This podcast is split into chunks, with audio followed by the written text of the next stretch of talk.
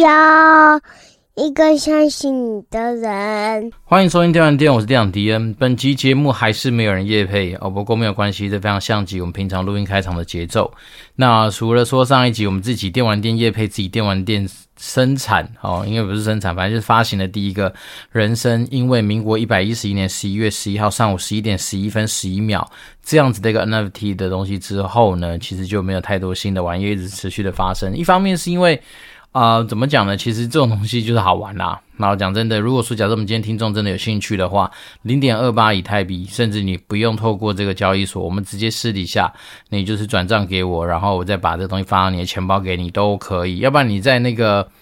呃，说真的，你在那个什么 OpenSea 上面，其实他们都要抽 Gas fee 嘛，就好像要抽一些手续费或什么。那其实与其让别人赚，不如我们自己网友下面哈，价格好谈、好商量，都可以自己来处理。对，但除此之外，我觉得说真的，就是有时候就是尽量让自己的生活之中充满这种比较有趣的玩意儿，呃，也不能说是一定拿来说嘴或干嘛，只是说单纯就是让你自己生活之中有这样的东西的话，会多少增加一些期待跟色彩。那另外一件事情就是说，生活之中，毕竟如果每天都朝九晚五的上班，有时候你真的是在。工作以外的世界，如果没有多一些投入或多一些这样子的一些刺激的话，都只把眼光放在工作里面，多少有时候会稍微比较烦闷一点点。好，所以变成我个人还是，呃，怎么讲呢？如果可以的话，就尽量用自己的身体去尝试一些新东西。那你说对币圈了不了解？其实上礼拜，嗯，陆陆续续有跟一些朋友在聊，那他们好像都以为说我对于币圈其实投入非常非常多，呃。Yeah，我就像我现在说过，吃过几千块、上万美金的龟苓膏，是因为投入在 NFT 这个项目上面嘛。好，那当然你说这种东西，呃，有时候说实在的，你在看一些投资理财的东西也是这样，就是你在看书上面的东西，或是看别人操作的故事或案例，都好像很简单啊。你但是要自己实际上参与过，我觉得你才会得到一些呃很特别的收获。那这东西讲真的，其实对很多道理。都很类似，很很可以同样的拿去运用。然后一方面是我觉得人这种生物也蛮有趣的，就是呃你在外面看很多里面的操作的时候，你都会觉得说好像真的是没那么复杂，没那么困难。这种感觉像是你今天在看啊、呃、篮球场上面的比赛，你都会觉得说干他那个动作怎么那么慢，怎么那么不准？哈，那是不是我下去之后就应该能够比他来的更加的厉害啊？但是大家如果有机会。你试着去呃，比如说球场上打球的时候，你叫人家在旁边侧路，你就会发现说，一直以来你以为自己动作很快的那些动作，那其实，在侧路之下，你就会发现其实没有想象中的快。好，所以有时候我们真的在那种电视上面看到很多哦，不管是 NBA 等级，或者说一些。对啊，我觉得当然台湾的那些篮球联赛，他们的一些水准一定是跟呃 NBA 这种是蛮大落差。可是如果说你今天真的是呃看他们，就觉得说啊动作好像没有很快啊，怎么会都被很容易被人家过或干嘛？你要知道，其实他们在那种地方是同样等级的人尬在一起，所以你就知道他们其实速度都非常快。那当你今天如果真的有机会下场去，你就发现其实那个落差是很大的。所以回到我们刚刚说的，有些东西。我们如果没有自己亲身去感受或亲身去尝试的时候，你在旁边都会觉得说好像很简单，但实际上你真的要去做了之后，你才会知道说哦，原来它中间有这么多的眉眉角角。那那这种东西也我蛮鼓励，就是呃怎么讲？你算是实业派或是实践派吗？我觉得其实对于我们这种打工仔去累积自己的一些实力，或累积自己对于很多东西的 insight 或 know how，是还蛮重要的哈。因为说真的，有时候。理论这东西不缺啦，哦，说真的，大家其实不管是行销学的理论啊，管理学上面的演进的理论，或是一堆个案或商业研究的一些呃新观察或者什么新观点，其实那个东西太多了，但是还不如说你实际上在呃商场上面实战哦，然后得到的那些心得跟收获才是比较实际的。那为什么会这样说呢？因为，我们就讲嘛，就以线上产品的营运来说，很多时候我们都很容易去批评别人，或者说去。呃，靠北别人说啊，你这游戏其实它的很多活动设计的很糟糕，或是说有很多的瑕疵等等等。但其实说真的，你你自己没有去 run 过一遍，你会发现说，其实很多东西讲都比较简单哦。你实际上去 run 过，你才会知道哪些东西的魔鬼是藏在哪些细节里面。那这东西当然多少跟我最近发现的一部 Netflix 的影集有一点点关系，就是那个什么。百事可乐说好的战斗机呢？好，它那个概念大概就是讲说，百事可乐在很多年前有推出一个活动，就是类似于是说，反正应该就是那种喝百事可乐然后几点换赠品的这样子的一个活动哦。只是说那时候他们好像为了噱头，所以他让那个什么就是兑换的点数，假设你今天累积到不知道七十万点还是七百万点的话，你就可以拿去换那个呃，好像是某一台那个战斗机。然后这个可以那个什么垂直起降的战斗机，然后那台好像有被用在那个魔鬼大地里面，最后把那个坏人射出去的那台飞机，就是它可以垂直原地起降的那一台。那那当时候呢，其实好像就有啊，反正也是这个纪录片主角，他就呃觉得说，诶，既然发现了这样的规则，好像就有机会去用一个就是远低于你今天购买战斗机本身的那个成本的价钱取得这个战斗机。那在这个这个纪录片里面，就会去解答一些问题嘛，包括说一般人能不能开战斗机啦，拿到战斗机能够干嘛？他其实在这个影集里面多少都有一些回答。然后再来是，它其实里面就是凸显出百事可乐当时候在设计这样的活动的时候，它其实存在着蛮多的一些瑕疵。哦，简单的说就是可能企划团队。在想象这个活动的时候，比如说，好，假设我今天设定了七百万点，那七百万点换算成，比如说，呃，可口可，呃，不是，不是可口可乐，百事可乐的消费，大概你要花到某一大笔，就是一般常人不会花的一个金额，它才能够达到这样的目标。那再来是说，它可能在前面就会透过说。非常多小点数，你可能可以换 T 恤、换墨镜、换什么啊、百事可乐相关周边的一些商品，就把很多正常的点数给消耗完。但殊不知，其实他在那个时候就有这样子的一些比较呃极端、比较疯狂的人来去做这样的一个推演啊。因为毕竟这东西就是生意嘛。假设我如果今天用到一个就是原价可能一半或含一半以下的那种，就是呃价钱就可以入手一台战斗机，到时候拿到都拿去转卖，搞不好都有机会可以呃赚到它中间的利多。那所以便是说，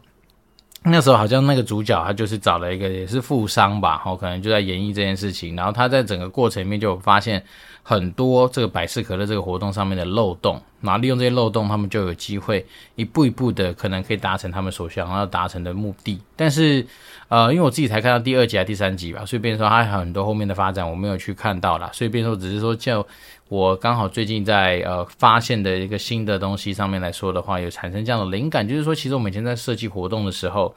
之所以好，很多时候那种细节啊，包括说像前呃印象比较深刻是在做那个天堂的那种所谓的台币道具的设计活动的时候，我们是细到连那个。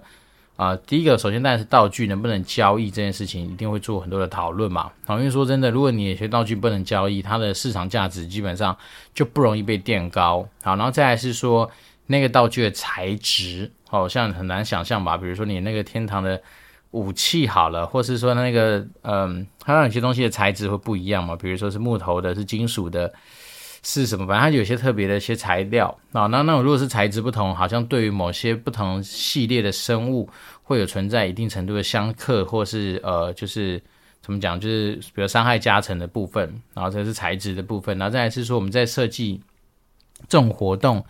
的整个，算是它整个所谓的 UX，就是整个活动体验的流程也是。会很怎么讲？从很多小细节的金额上面去做一些试算跟推演。好，比如说我们会推出一颗，比如说你买一个什么防爆卷，或是说买一个啊，不是买一个抽冲冲乐的那个券，因为那时候它大概就是你要把这个东西充到某一个等级之后才可以保留下来。然后比如说这一个某每充一次多少钱，你就要去做个计算。然后接下来到了某一个等级。之后开始会爆炸嘛？因为那时候我们就有试算说，诶，多少的几率会爆炸，然后再来是到了某个等级之后，到爆炸的几率就越来越高。好，所以他利用这样的方式去设计出一个阶梯式的一个取得那个道具的门槛，然后再来是为了让你往这个门槛上面走的时候，比较不会孤单寂寞或觉得冷。哈，我们通常都会在是时候的给你一些，比如说。满额多少钱有些回馈啦，或者说一次买多大包的，好，可能还是多给你一些其他额外的赠品啊，或者是说，呃，三不什么会搭配一些什么社群舆论的力量，哈，可能会找一些比较呃精打细算的玩家去分享一些，就是比如说呃购买攻略或者充装的攻略，那我这边说，它其实是无所不用其极的，除了从活动自己本身的设计的东西之外，也会搭配很多那种就是我们讲说是呃催化剂也好，或是说一些呃怎么样呃舆论或是社群的力量也来罢也罢，那就当成是利用着各种比较感性层面加上理性层面的超出来去推升这个游戏，它在这个活动上面应该要产生的一些呃营收的效果。所以通常来说，像以前我们推出的道具，通常你要拿到它，可能你大概的一个台币金额，可能大概就七八千块。好，可是这个七八千块的路绝对不是一开始就跟你说，哎，你就是拿七八千块来买这个，呃，怎么样买这个道具？其实不是啊，它还是有很多。相关的一些，像我们刚刚说的，首先你是存在一个一定几率的一个设设计嘛，所以人都会是用赌性坚强这件事情去出发，所以总是会觉得说我考不好是七八百块，或也许运气很好，或也许是呃两三百块就可以达到我想要的东西。当然，如果你今天是那个天选之人，就是那个欧洲人的话，那当然这是非常有可能发生的。但是因为就是有这样子的可能性，所以代表说也有人就是天生特别带赛。哦，他可能会哦，也必须超过七八千块，可能是上万，他才能够拿到。但通常来说，以几率学来算，我们大概就是抓在那个范围里面。然后同时，我们也会搭配一些保底的活动啊，比如说有些东西就是这样。类似于你今天去夹娃娃，哦，它可能都会有保底这样的一个概念，就是说你在这个范围之下，好，可能也许保底是一万块，那你在这个范围之内就随便你去冲，所以就代表说，其实大家在一个有限程度的一个下档下面，然后然后去上档，有可能赚到非常大金额的一个回报之下，来去达成我们那时候所设计的一些台币活动。对，那台币活动它基本上因为动辄就是呃年度营收不知道多少 percent 的一个占比以上嘛，所以变成是说，其实在整个台币活动的设计里面，它就会有非常多这样子的一个精神或是一些细节在里面。哦，比如说像阶梯式的几率设计，然后保底嘛，然后像我们刚刚说的满额时候会会送东西，那甚至我们那时候操作到后面，老实说已经比较。不能说走火入魔哈，但是因为我们那个压力真的太大，所以我们甚至还会有那种就是完完全全不是以 CP 值为出发考量的那种精品式的呃溢价商品的设计啊。举例人，比如说正常来说，这个武器大家拿到一个加七加八的功能，应该就已经是呃怎么讲，可以符合百分之八十的人所需要的一个状况。但是我们还是会设计一个，就是基本上你用那个什么的边际效益去试算，或者说用那个所谓的 CP 值去试算，绝对不合理的一些功能上面的加成。但是它那时候能够满足的是，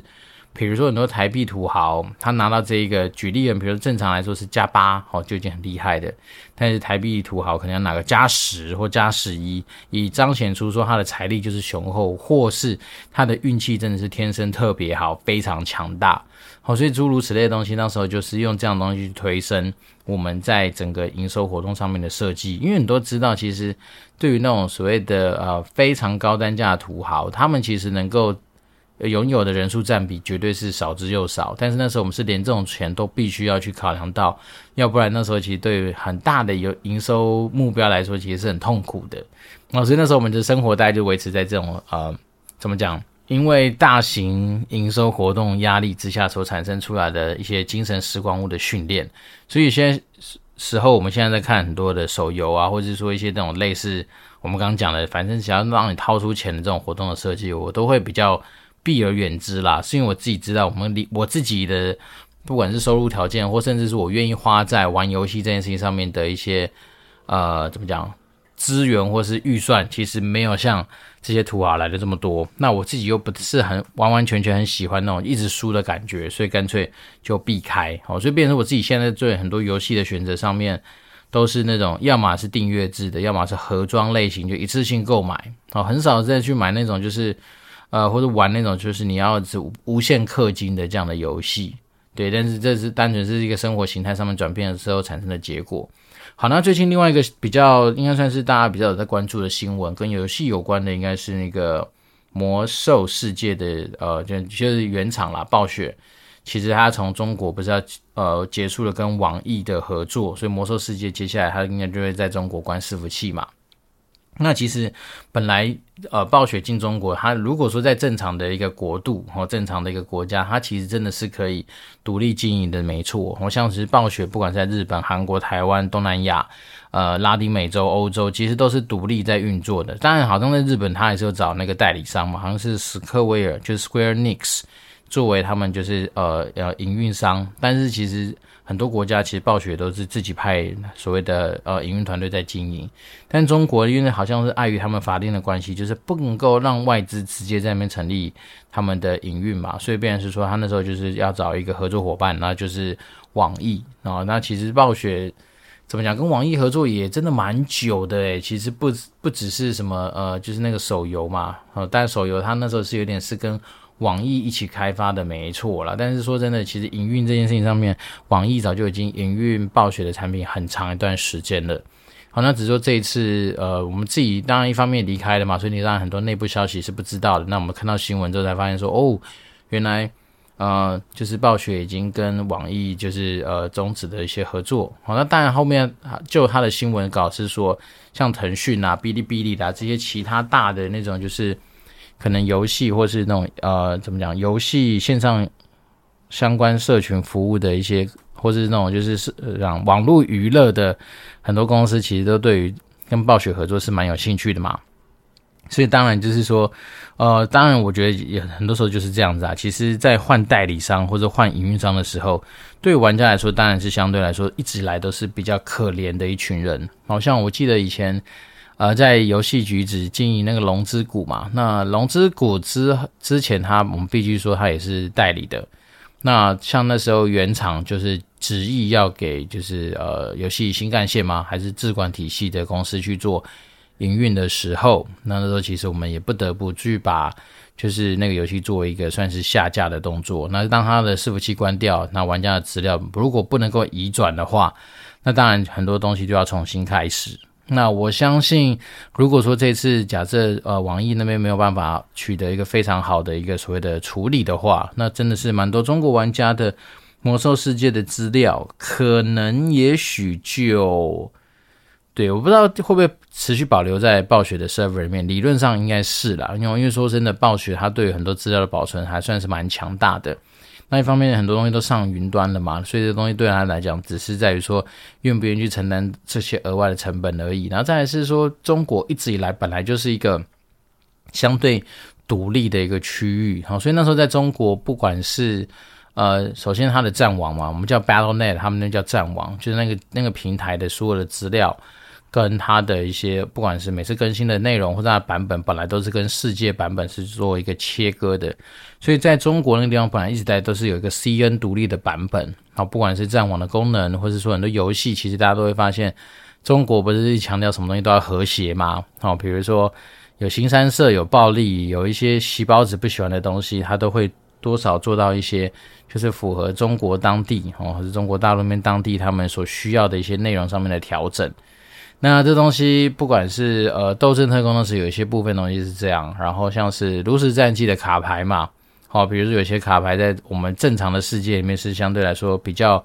有吸引力的哦，可能是也许它可能露的事业线比较多啊，或者在北半球可能遮到的那个点比较少，对，但是对于中国来说这些东西都不行，全部穿上大衣，全部穿上黄袍马褂，让它就是相对来说。比较不会有什么违反善良风俗，或是教坏他们下一代的这样子的可能性啊，甚至好像魔兽世界应该也有一些东西做过一些他们所谓的和谐版本的调整。那当然最明显的就是那个暗黑破坏神嘛啊，因为在中国那个地方的游戏是不能够见血的，所以暗黑破坏神好像在那边的那个设计就是基本上你不会玩到血腥，所以它的整个就是画面上面也许它是用别的东西来替代也说不定。所以总之。就是中国那个市场一直以来本来对于很多那种跨国企业或者那种世界级的游戏公司来说，它就是会是一个独立的区域。那也因为这个区域够大，老实说真的很大啊，大到是说那时候像台湾发生了一些什么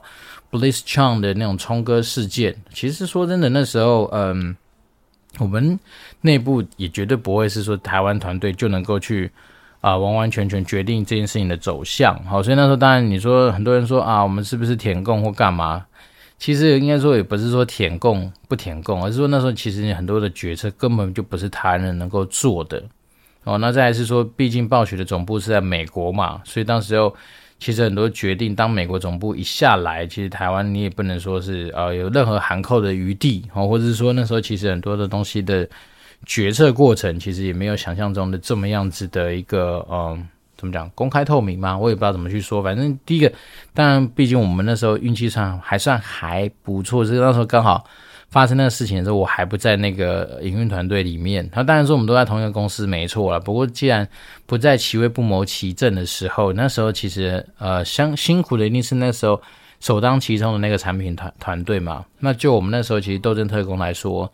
呃，已经算是一个比较稳定的一个时间点。所以那时候其实有时候你要说我们很像是那种。呃，电玩界的公务员也 OK 啦，因为毕竟那时候其实很多东西在没有那种强而有力的改版，或是说一些比较大型的操作的时候，我们生活之中还算是一个相对比较风平浪静啊。只是说那时候像炉石战记遇到这种事情，其实对我们团队来说，真的就是怎么讲，你也很无奈。然后因为无奈的感觉是来自于是说，因为对于很多时候的决策的一些呃，怎么讲进行。不见得是完完全全是由当地的营运团队就能够去决定的。好，所以变成我们回到这次中国的这个案子来说，我相信，哦，他可能应该中间也是非常多的讨论。那之后之所以搞不好不跟网易合作，或许不见得只是价钱谈不拢，搞不好还有一些其他的因素的考量也说不定。但总之呢，现在我觉得暴雪。除就两件大事嘛，就是一个像是他现在要离开中国，哎我觉得他应该不会离开中国，他应该就是会再找寻下一个合作的标的的呃公司来持续做中国市场上面的营运，因为毕竟中国市场怎么样说，虽然说它有诸多的不方便，好，比如说他们为了控制游戏发行的数量，可能很多的版号就是不发嘛，像我们那时候听过最扯的就是他直接关掉说，哎，我现在就是。到什么时间点之前都不发那个游戏的版号，就是等于说让你审核不会通过了，或者他们真的是直接把门关起来，不让就是不做游戏的审核了。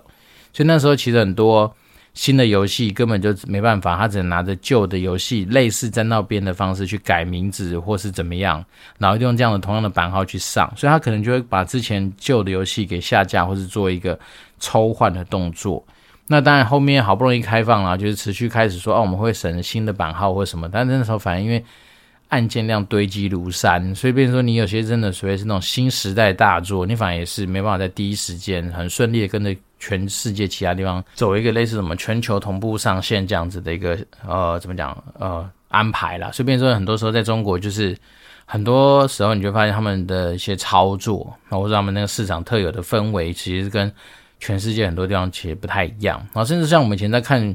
游戏数据的时候，我们会去习惯性的把台湾、澳洲、东南亚、欧美、拉丁等等，就是做一些比较。反而有时候中国不见得会是我们能够来去做参考的对象哦，因为它存在了太多他们专属版本的东西，然后再来是那边的玩家的习性。你说我们虽然是跟台湾人是同文同种，可是说真的，它也还是很多的东西是不太一样的。所以，变是说那时候我们其实，在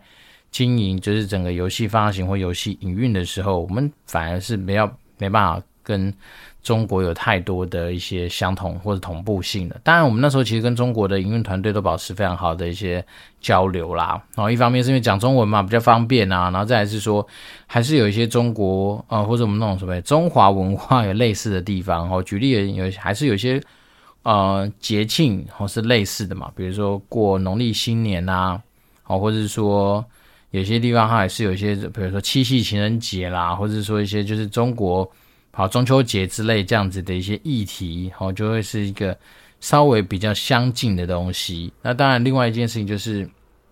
可能有些时候，因为中国相对它的版本会比较落后嘛，然后这边说我们这边如果拿些新的一些内容上的时候，我们就可以做一些相对应比较超前部署给他们的一些提示或提醒。那我们当然就会比较知道说，哦，可以拿来当做这些参考。然后再来是说，我觉得有时候，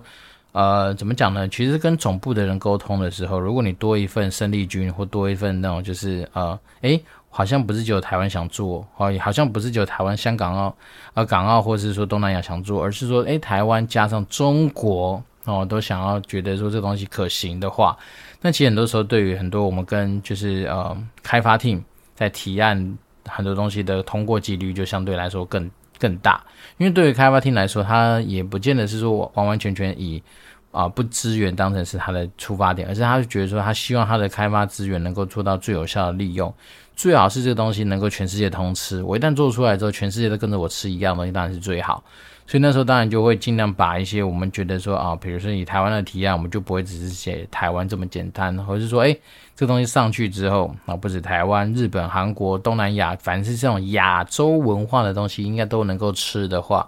那像这种东西，其实在我们以前提案的时候的成功率就会比较高。好，那像这种我们今天讲的比较多，也是有关于那种。啊、做企划或做提案的一些想法，那其实这种东西，它真的就是你要实际上去让过，你才会知道说，哦，原来很多东西并不是你没想到，或者并不是东西你想到，但是做不出来。其实很多时候它就是卡在这种，呃，看似不起眼的地方。然后，但是包括说像我们沟通上面来说，像以前天堂所有的活动，啊、玩家要能够接触得到，其实我们都是经过，呃，我们这边自己内部，好，比如台湾先把这些企划给弄出来。经过很多层层关卡，很多老板的审批，或是确定说这样的活动内容安排是没问题之后，我们会送交给原厂。哦，那我们到时候每次送出去之后，就开始呃怎么样，双手合十开始祷告，希望原厂能够一次过关，希望原厂不要太多的刁难，希望原厂都能够照着我们的方向走。对，但往往有的时候原厂回来就是可能也是要彰显出原厂对这东西的掌握嘛，所以就问东问西啊，或者是说，诶，是不是哪个道具的强度不够强啊？要不要不要，或是哪个道具强强度太强了，好，他就要去做一些这种，就是光是整个活动内容设计上面的一些讨论。然后，但我觉得其实台湾团队强就强在说，呃，台湾的游戏局子强到是说后面很多有时候是原厂来拜托我们去给他一些建议，甚至他会觉得说会不会。这个东西真的是不够强，哈，他们都因为为了钱嘛，我相信他们应该也是有他们的营收压力，尤其是其实人性都是一样的啦。所以之所以说为什么投资要投资那种指数型的 ETF，是因为人性的根本就是你会想要把公司给做大做好，哪怕是你今天这游戏已经上市了十几年了，理论上来说，在产品生命周期的应该都算是走到比较后期的东西，大家还是期待说它能够去扩大它的营收，去能够赚更多的钱。所以当然那时候我们就是无所不用其极的想办法，从一些始终支持的一些，呃，怎么讲，就是非常忠诚中的忠诚的玩家，去让他们掏更多的钱出来。所以三五千不够看，然后七八千刚刚好，一万两万三万刚刚会是最好，类似这样子的方式去让很多以前怎么讲始终支持这个游戏情怀的，呃，台币战士们，就是呃。怎么讲？感谢他们啦。所以，但是我就是说，其实我们在设计很多前活动，或者是说，像这一次哦，看了那个 Netflix 的那个影集，你就发现说，其实很多活动。的设计没有那么简单哦，绝对不是说哦这边放个烟火，然后打个广告，好像很多东西就会朝着你的方向走。其实不是，当你今天有些这种活动的细节或活动的蛛丝马迹被大家给发现，可以去做一些手脚的时候，你就会知道这个东西引发的灾难性其实蛮大的。那这东西就是为什么我回应到去年，因为其实转眼之间，今年又在十二月多又要去跟新的一批的，真是呃正大企研的职涯。探索与发展工作坊的学弟妹见面嘛？好，那之所以为什么我就说那时候去年自从呃有接触到了那个富潘达的他们什么算是行销总监在现场放一些福利给我们的一些学弟妹们，但是他那个设计的粗糙让我就对这家品牌不是很有信心之外，他后续当然也有很多他们的一些操作。我怎么讲？我就觉得相对来说不是那么好啦。那这种东西，我觉得有时候你不能说啊，因为一个东西就是做不好，就去否定全盘否定他所有的作为。但是我觉得说见微知著嘛，尤其是说那时候他们的一个负责行销的头儿，那在做一些东西的思考或者做一些东西的一些执行上，我觉得其实是很多的瑕疵的时候，我大概就是对这个品牌就没有到非常高的信心。那果不其然，像今年。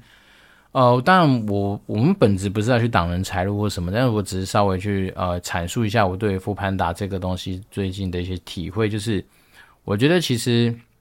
一样是收费，一样是你要去收啊、比如说呃外送费啊，你要收呃，比如说他们平平台本来就要抽成嘛，那你要收很多的费用都 OK，但是我觉得有时候你在那些费用的一些设计上面，你可以去巧妙的包装，而不是说。今天 A、B、C 三个费用收完之后，你又给我收个 D、E、F，简直说就是一直巧立名目去让我本身我身为消费者取得这些东西的门槛一直被垫高，那当然怎么样？结结果就是我就是不爽啊！当然就是你收钱收那么不干脆，那我就是花钱我也花了不爽，所以我就跟我老婆说，反正时间到了，呃，他那个年订阅的那个什么 VIP 的服务一到，就不要再订了吧。哦，所以我就说，其实就像是假设今天 foodpanda 来找我业配，我一定会直接拒绝。哦，因为这个东西对我来讲，我觉得它算是就犯了我自己对于很多东西在消费上面的天条。哦，简单的说就是你要嘛，其实君子爱财，取之有道嘛。好，所以像我自己现在还是什么 NT 味全啊，对啊，就是我自己对味全这品牌我就不爱啊。那我是 NT 王品嘛，哦，因为这几个品牌都是当时候有触怒到我一些，我觉得身为你这一个从业的一些底线。好，比如说你不能做食品的，去给人家大家很不安全的一些东西，因为基本上我们不管口味好坏，那都是加分项目。但是有些基本的必要项目，你一定要去做到。那这种东西，我觉得就是一些作为怎么讲，就是呃，你这个产品或者你这个事业呃运行的基础啦。好，所以这种东西讲很多啦，就是有些我自己在减少我的选择障碍上面，有些品牌我是。直接就可以把它删掉哦。那你不要跟我说你现在已经改改改好了，要给你第二次机会。我觉得其实对我来讲，其实简单来说就是，如果有些人他就是这辈子很相信你，那吃了你的东西，然后都是吃出问题挂了或怎样，那他去跟谁要第二次机会，对吗？再来是说，有些这种公司也不可能每个人去赔偿到他就是呃完完全全之前健康的样子啊。所以诸如此类的东西，就是我反正我的钱也很有限。那与其我去把钱丢在一些我自己觉得不值的地方，还不如就是那我就觉得让我可以接受的品牌，我就去把它给发扬光大，大概是这样子。好，那今天讲的就是一些有关于相对是比较，你要说你们有没有什么硬知识，这当然就有赖我们自己的听众从中去感受一下，是说你在做企划啦，你在做一些呃很多活动的设计的时候，不呃很多这种小地方。